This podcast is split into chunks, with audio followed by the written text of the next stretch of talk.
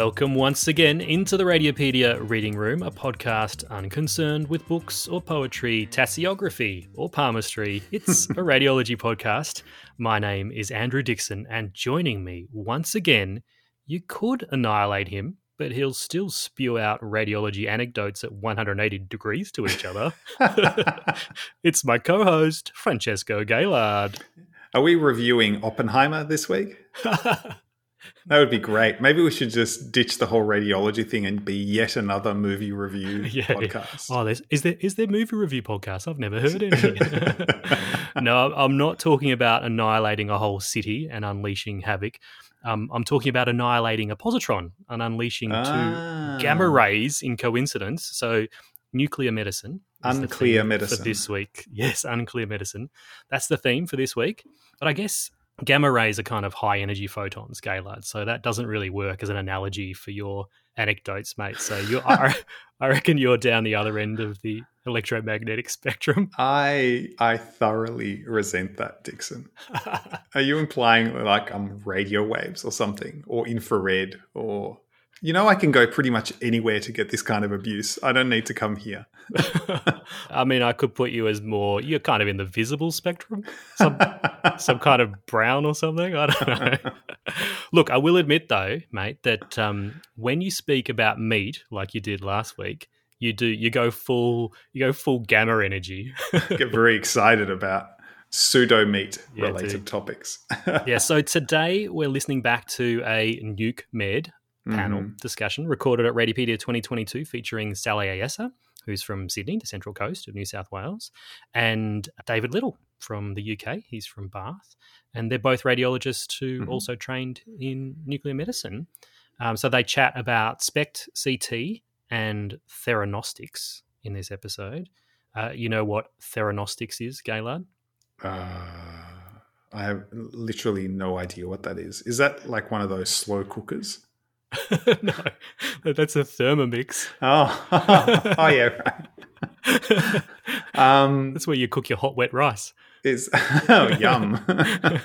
is that the company Elona Homes or Emma Homes or or someone started that was in the news?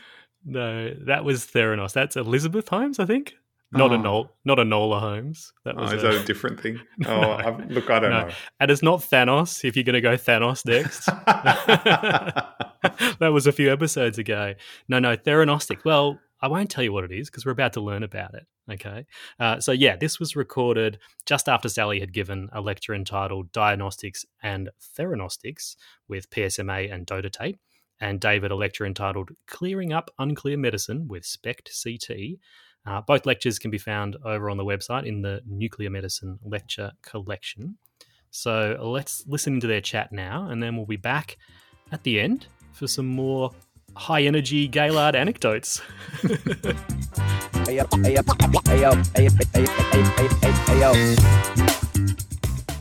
So I am now really grateful to be joined by my partner in crime in nuclear medicine here at Radiopaedia, David Little. Welcome. I think you and I are making a bit of a habit about this. We seem to do this every single year is get together and have a chat. So it's nice to, nice to see your face and nice to have you back.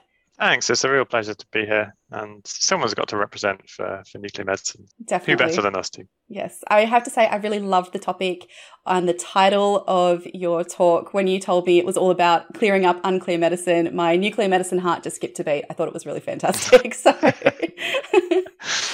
okay, so a couple of questions from me. So, you know, when we're talking about SPECT CT, and it really has been the evolution of nuclear medicine from planar to 3D imaging, um, how have your referrers reacted to this change? Because really, you're challenging the conception of what nuclear medicine has traditionally been and what they have grown and expected. So, have you noticed a change in how they're ordering scans or their response to the new, you know, way that we're doing things? Yeah, so um, I think it's really interesting. I have really grown up with SPECT CT throughout my training, so it's something that um, I've always done a lot of, and we've always done a lot of in my centre. I, I think it's been a bit of a kind of gradual change, and a, a lot of our referrers are used to um, SPECT CT. So we used to do mm.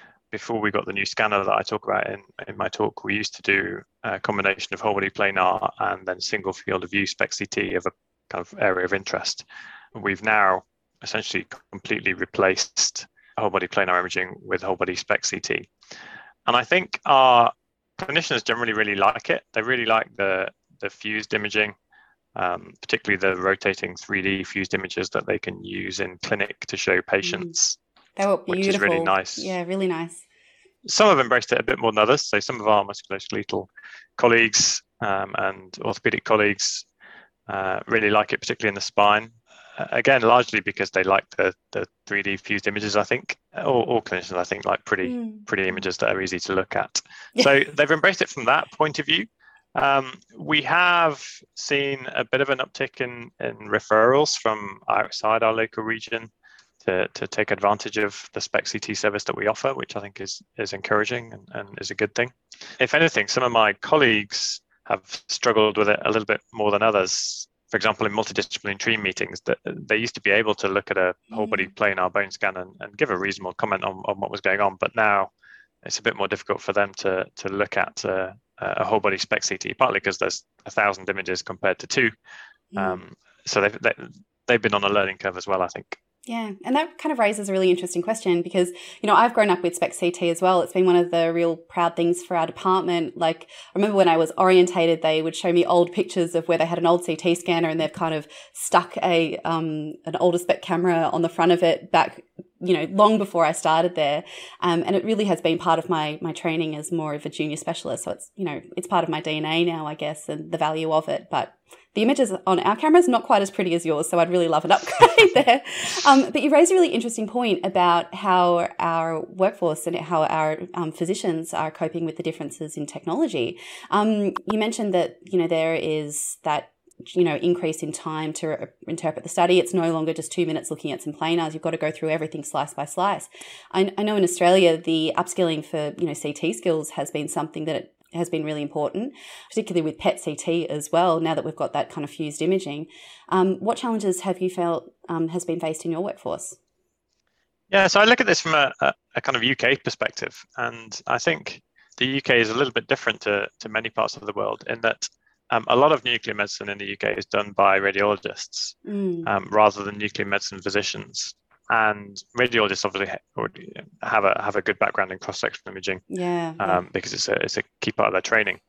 I think there were some issues, particularly around when PET CT was was really taking off, and the the nuclear medicine physicians didn't necessarily have that experience in cross sectional imaging.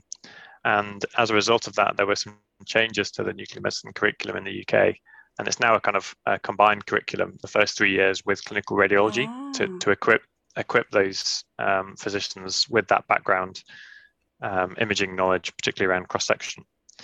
Um, so I think that problem is is largely going away because it's such a key part of, of their training. Mm.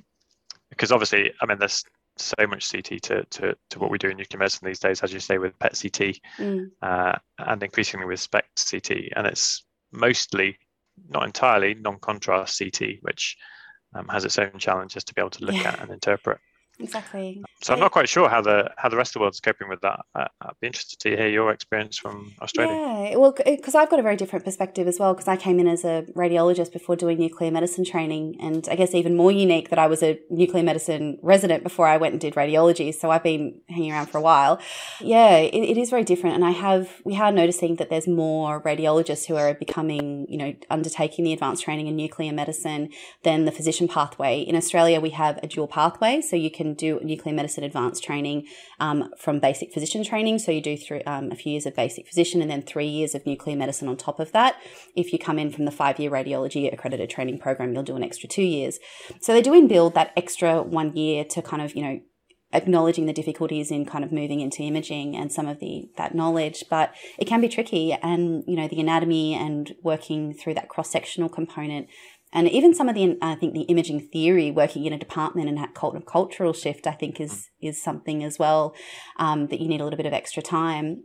But you know, I'm clearly speaking to this from a radi- radiologist perspective. I know some of my nuclear medicine physician colleagues might very well come for me after saying that.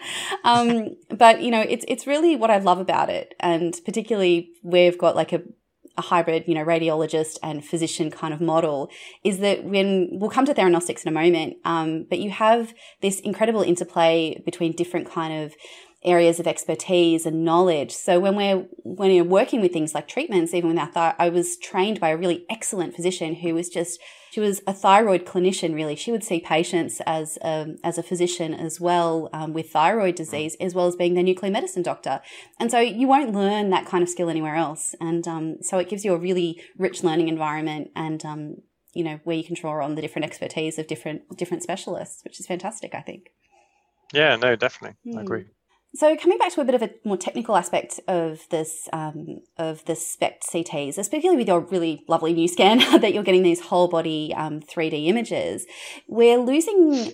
I couldn't see with your cases that we had the whole body delayed planar, and I think you alluded to that earlier because kind of my teaching was, particularly when you've done a bone scan three phase, you go you know flow, blood pool, delayed, all next to each other, so you can look for that comparative difference mm. with areas of increased uptake against areas of inflammation, for example example.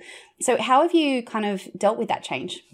Yeah, so that's definitely been a, a learning curve, and yeah, you touch on the the fancy new scanner that I talk about, which is a kind of revolution in in yeah. um, SPECT technology, really, in two ways. So first of all, it's digital CZT detectors, and it also has a really innovative 360 degree detector design, which allows us to increase sensitivity and and really get some really nice images that you'll see if you watch the talk. Mm as part of that transition, as I said, we've essentially replaced planar imaging with with SPECT imaging, and that has been a learning curve.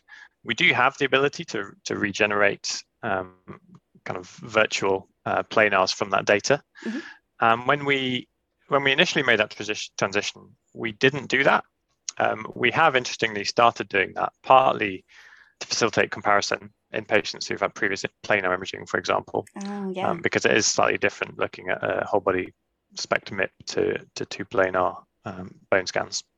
Um, and also our, um, as I touched on before, our, our, my radiologist colleagues find those images quite useful in MDTs because they can bring them up very quickly and demonstrate an abnormality. Mm.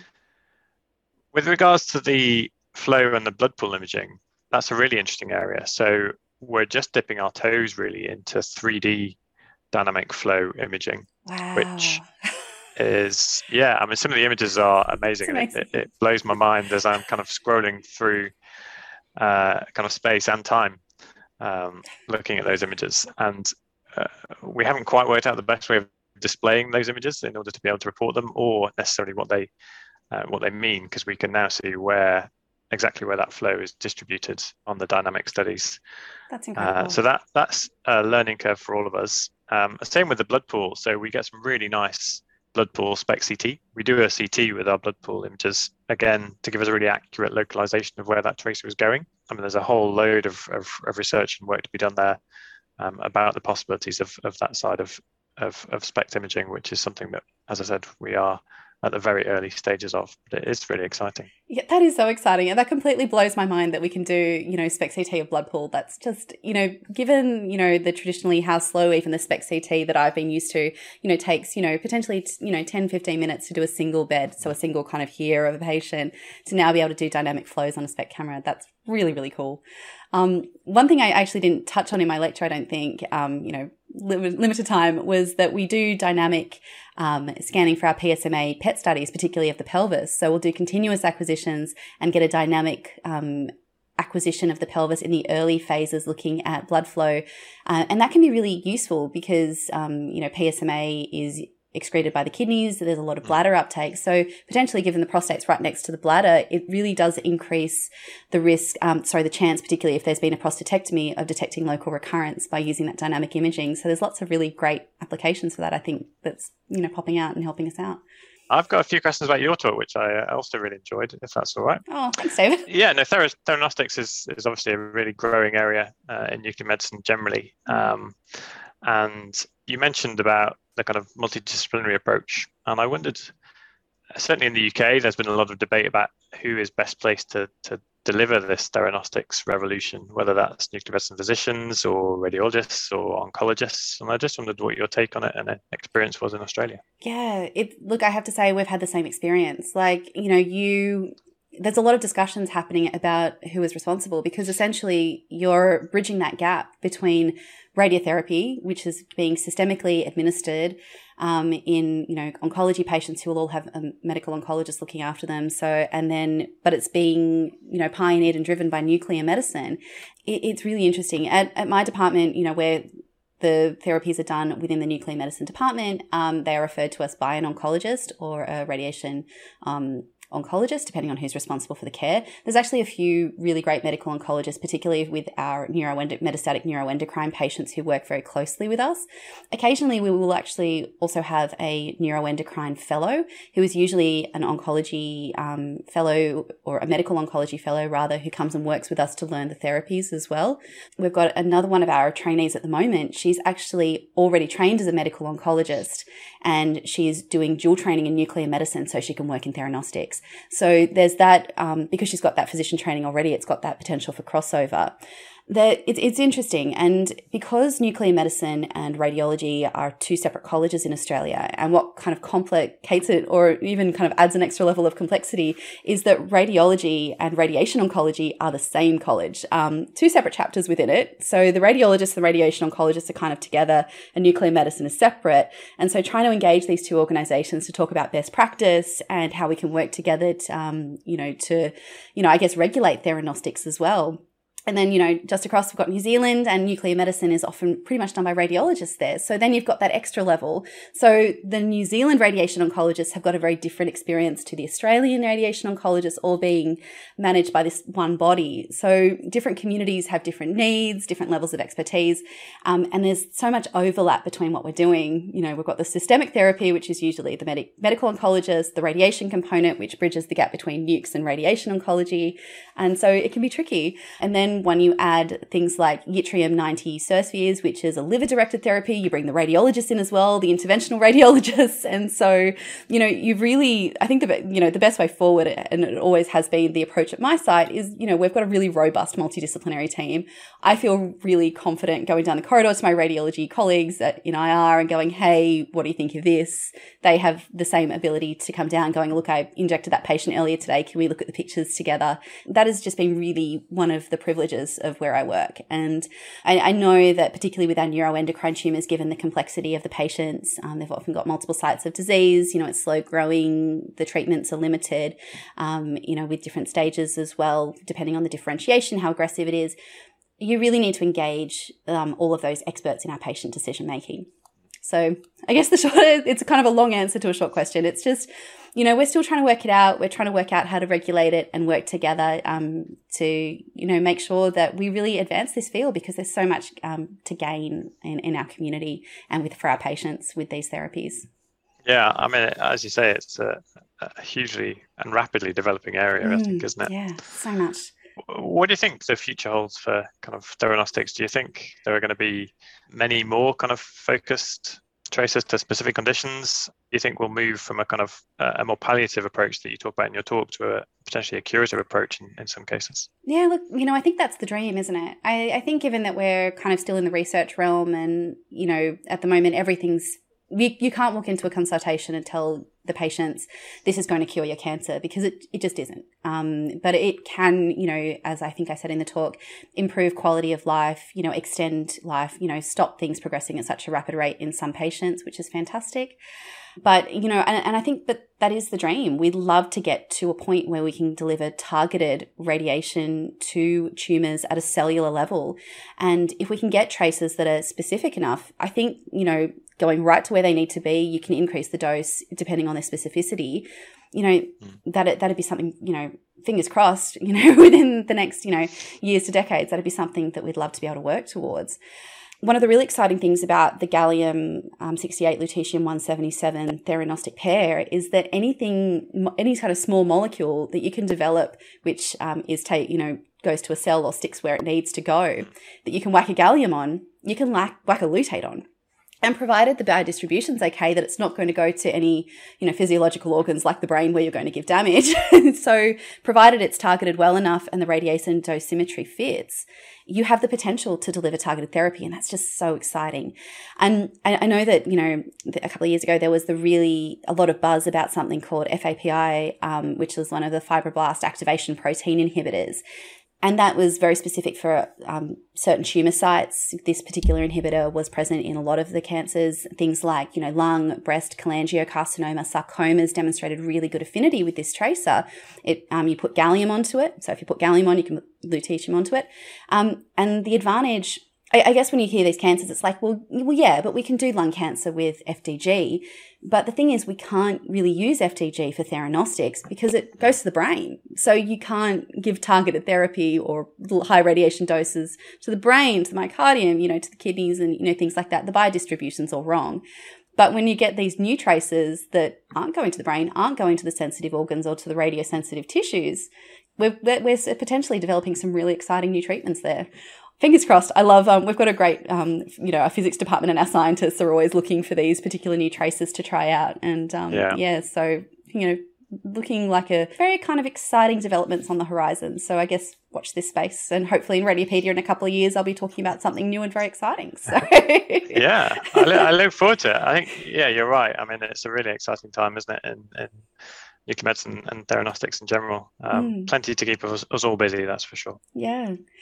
Um, just a, a, final, slightly more specific question. You talked obviously a lot about gallium DOTA PET in your talk. Uh, do you still use the kind of older traces, some of the SPECT traces like indium octreotide, or have they been completely replaced? They've been pretty much completely replaced. So when I was a resident before I even started my radiology training back in 2013, um, we were using dotatate back then, and we were one of the few sites in Sydney's that used gallium 68 dotatate. It was still kind of a new kid on the block at that point, and goodness, that was nine years ago. How time has flown! but um, even at that point, we were not really using octreotide at all. And given supply chain issues, we don't tend to use a lot of indium in Australia. Like it needs to be flown in from overseas. And so, okay.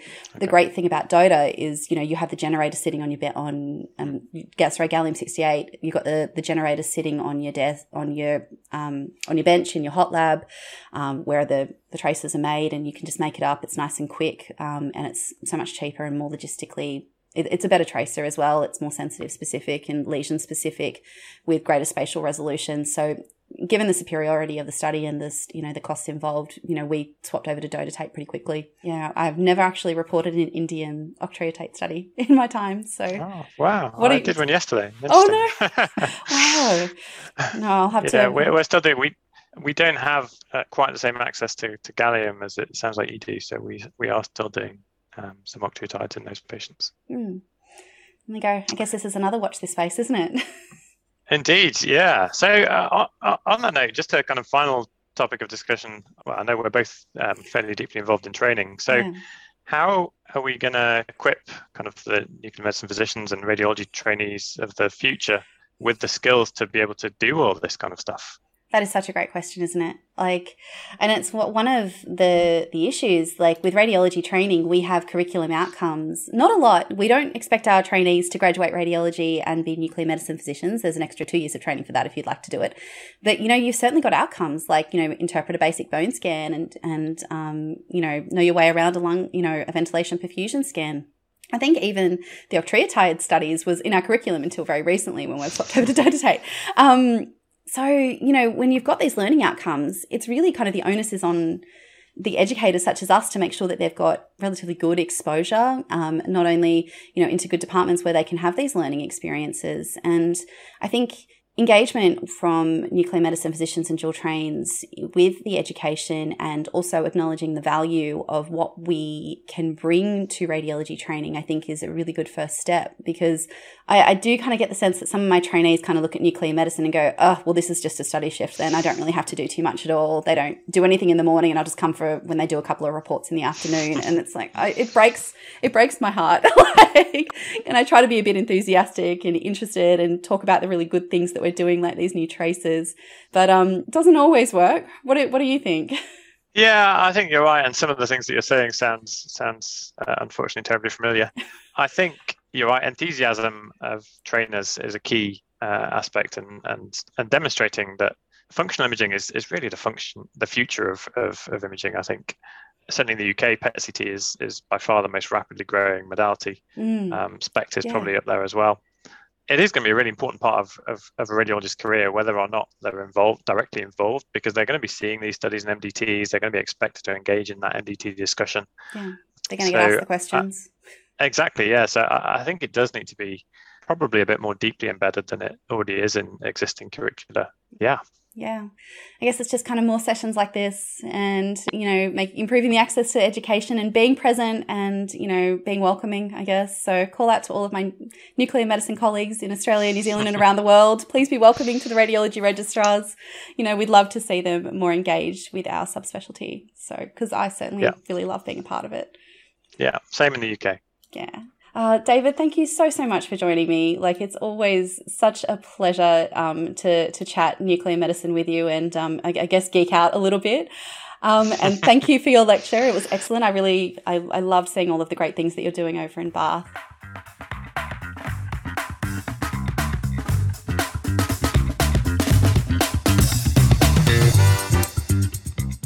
Ah, thank you to Sally and David for sharing that chat with us.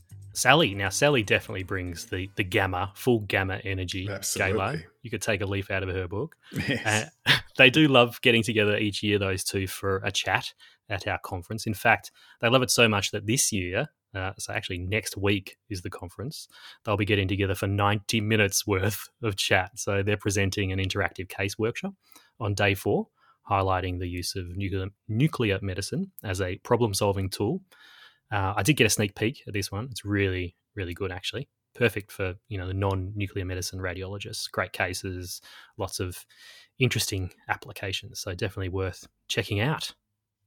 So I'm not going to be able to restrain myself here, Dixon. So love nuclear medicine, thinks it's awesome. Love nuclear medicine people, think mm-hmm. they're awesome.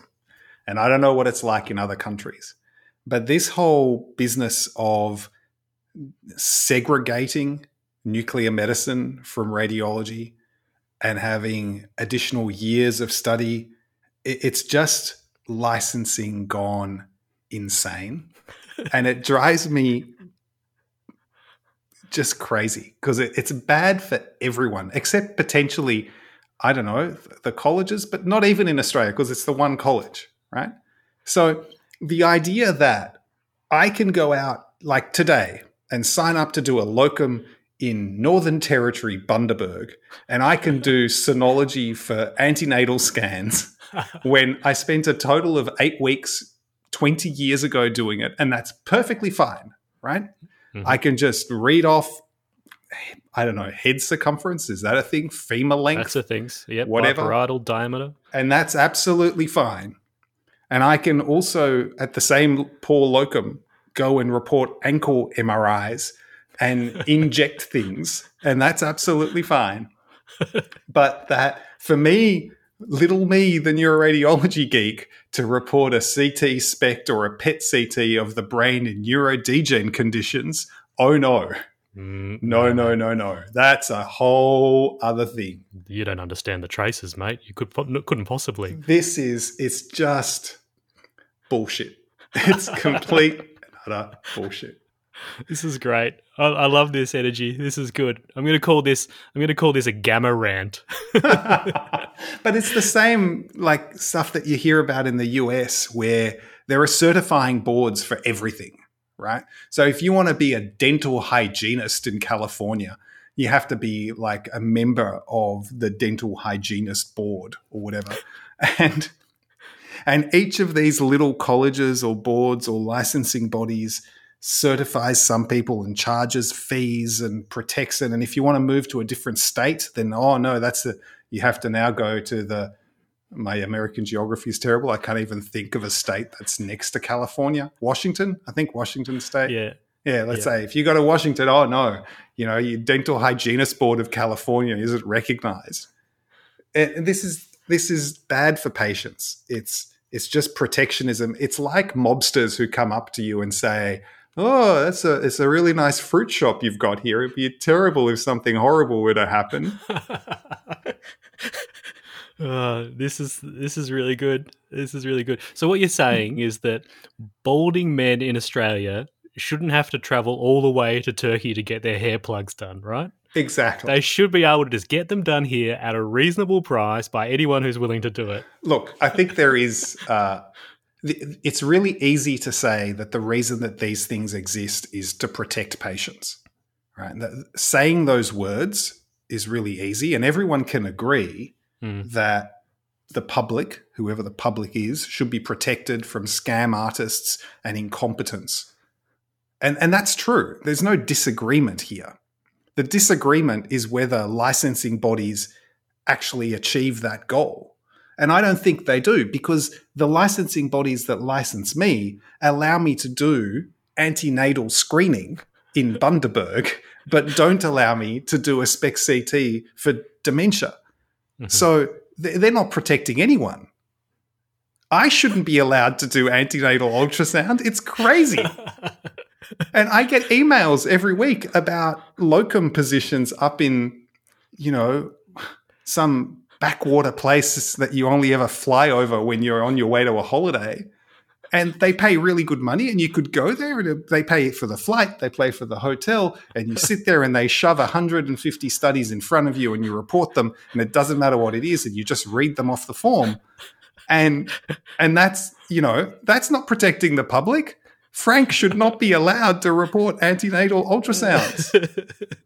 Uh, the the stark contrast between the energy you brought, and I couldn't have predicted it. The energy you brought to a discussion on virtual reality and augmented reality last week, very low. I would have thought that would be in your wheelhouse. This week, a discussion on nuclear medicine. I thought, oh god, it's going to be hard to get him up for this one, and he's straight into it.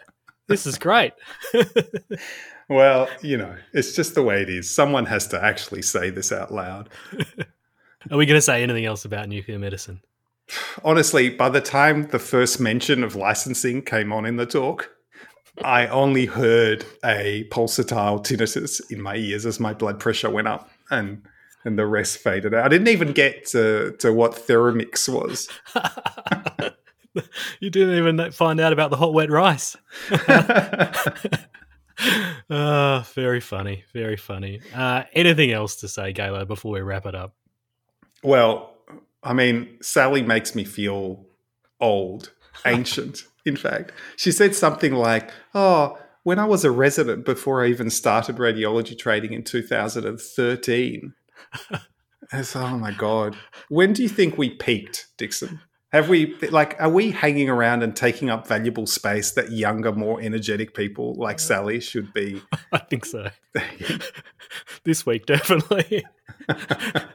You've been having a rough week. oh yeah, no, you've yeah. I'm absolutely on board with stepping aside this week. That's for sure.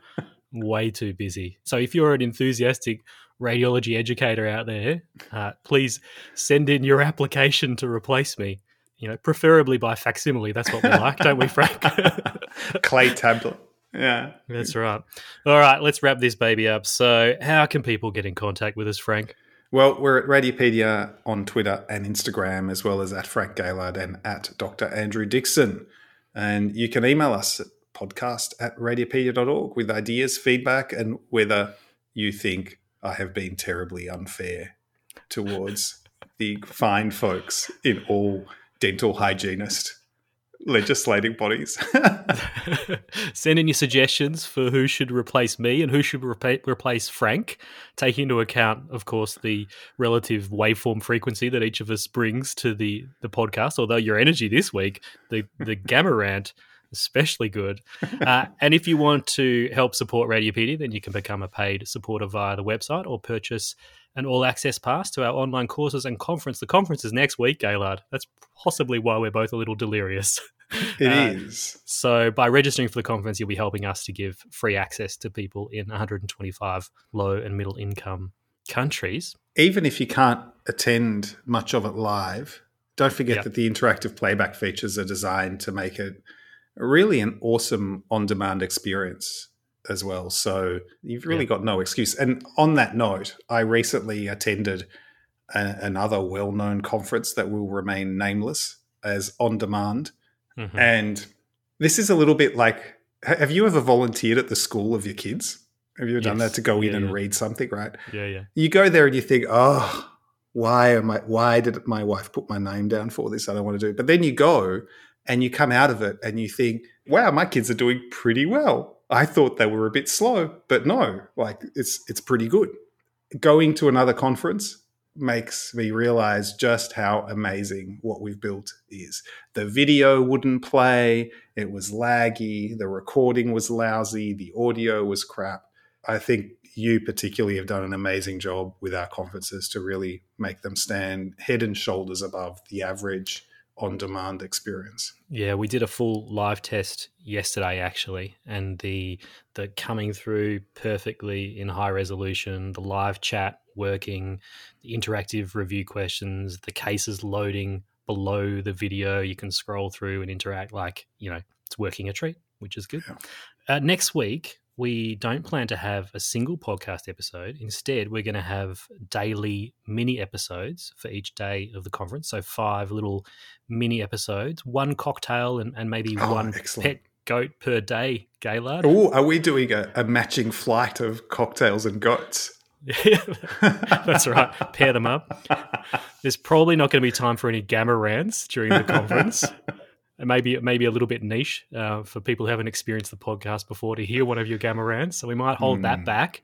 All right. And then after the conference, we actually plan to switch to fortnightly episodes, don't we? Oh, thank rather God than weekly. Yes. Just to make things a little bit more sustainable going forward. We do enjoy doing the podcast. We do indeed. We? It'll be once every two weeks instead of once a week, unless, of course, we get replaced by energetic young radiologists, mm. uh, in which case it might be a daily podcast with webcams and glitter bombs or something. Who knows? Influencers. Yeah, but if it's Frank and I, then for the foreseeable future, it's going to be be two weeks to try and make it a little bit more sustainable. And that just means a higher frequency of meat related updates. Because the meat the meat news story pace is pretty slow, you know there's not that much meat related stories coming out every week. Um, I've got to do this bit. And and what else can people do to help us out, Frank? Well, you can, of course, help us by leaving a five star review in the podcast app of your choosing. Awesome. Thank you very much, Frank. I'll see you next week at the virtual conference, and we'll be here doing five little episodes, one cocktail per day. And do we have to drink them each time? I reckon. I reckon we should. Right. And we're going to have a couple of special guests for a few of those episodes Excellent. as well. All right. So we'll catch you all again sometime soon, five times next week in the reading room. Stay red, everyone. Stay red.